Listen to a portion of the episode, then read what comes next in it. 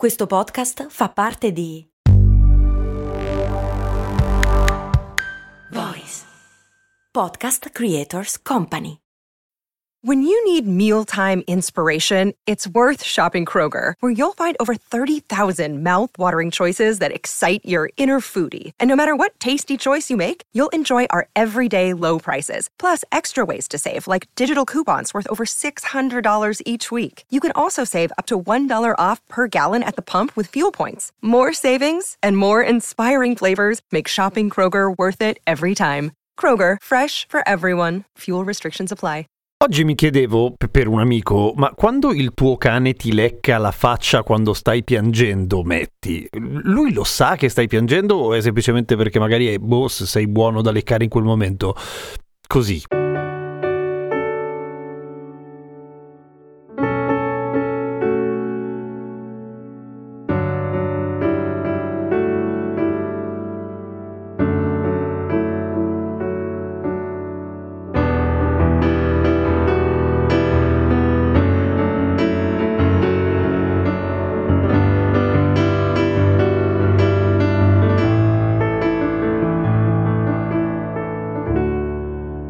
Ciao, sono Giampiero Kesten e questa è Cose Molto Umane, il podcast che ogni giorno, sette giorni su sette, ti racconta o ti spiega qualche cosa. E la cosa dei cani beh, me la sono chiesta e mi sono anche reso conto che avrei scoperto la risposta e che comunque non sarei stato assolutamente in grado di accettare una risposta negativa.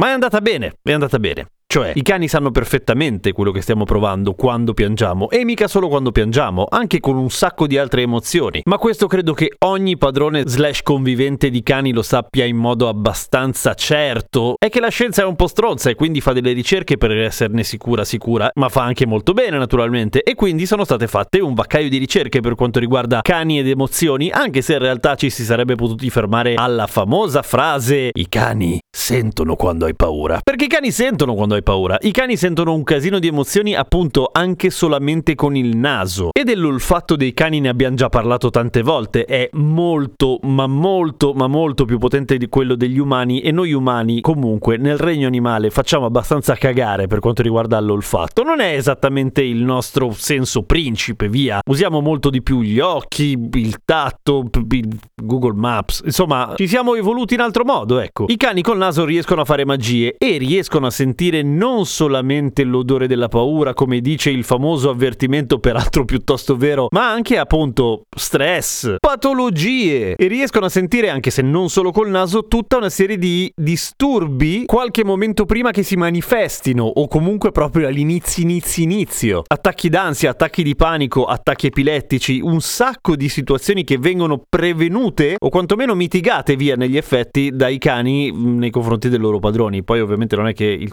va addestrato il cane, non è che sa dalla nascita cosa sta succedendo, magari capisce che c'è qualcosa che non va, semplicemente non reagisce nel modo più efficace per l'umano in quel momento. Però a proposito di ricerche, si è scoperta questa roba strana e non so perché finiamo continuamente a parlare di facce in questi giorni, giuro che è casuale, ma è, è così. Noi esseri umani abbiamo le espressioni facciali molto asimmetriche. Ovviamente come nella puntata di ieri sulla resting beach face, cioè quando si parla di molto e mimica facciale si intende comunque millimetri, per cui poca roba, ma se confrontate le foto si nota immediatamente. Dicevo, le nostre espressioni facciali, quelle che convogliano emozioni, sono asimmetriche ed è il nostro lato destro della faccia quello che si occupa di comunicare più dell'altro. Tant'è che noi umani, e questo è stato scoperto appunto in una ricerca che poi a un certo punto ha fatto lo stesso esperimento sui cani, ecco, lo sguardo di noi umani quando guardiamo noi umani parte sempre alla nostra sinistra, quindi sul lato destro di chi abbiamo davanti. I cani quando guardano i cani completamente casuale, i cani quando guardano gli oggetti completamente casuale, i cani quando guardano gli umani, tac, anche loro guardano a sinistra, quindi il lato destro dell'umano che hanno davanti. Fa super specie sta cosa, d'altra parte abbiamo visto un casino di volte anche questo, cioè come i cani e noi ci siamo evoluti insieme di base. Avete in mente le espressioni che fanno i cani alzando le sopracciglia? Lo fanno solamente i cani quella roba lì e lo fanno per noi, cioè nel senso non per merito nostro, cioè,